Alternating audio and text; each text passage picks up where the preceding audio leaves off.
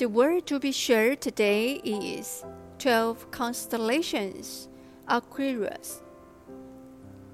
The image of Aquarius is a beautiful young boy, Ganymede, holding a water bottle and pulling wine. According to legend, he is the prince of Troy. One day, when he was on the mission of shepherd, he was seen by Zeus.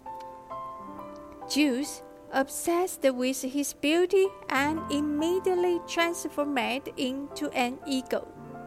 He was taken, adopted to the Mount Olympus, the residence of the god. He was assigned the work of pulling wine for the gods at a banquet. Ganymede worked very hard and was very popular with the gods. Zeus loved him even more.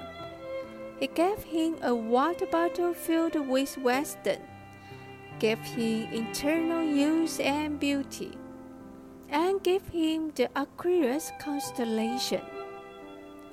The word Aquarius of 1305 porcelain used a doll that symbolized blessing and has the shape of the chubby little angel.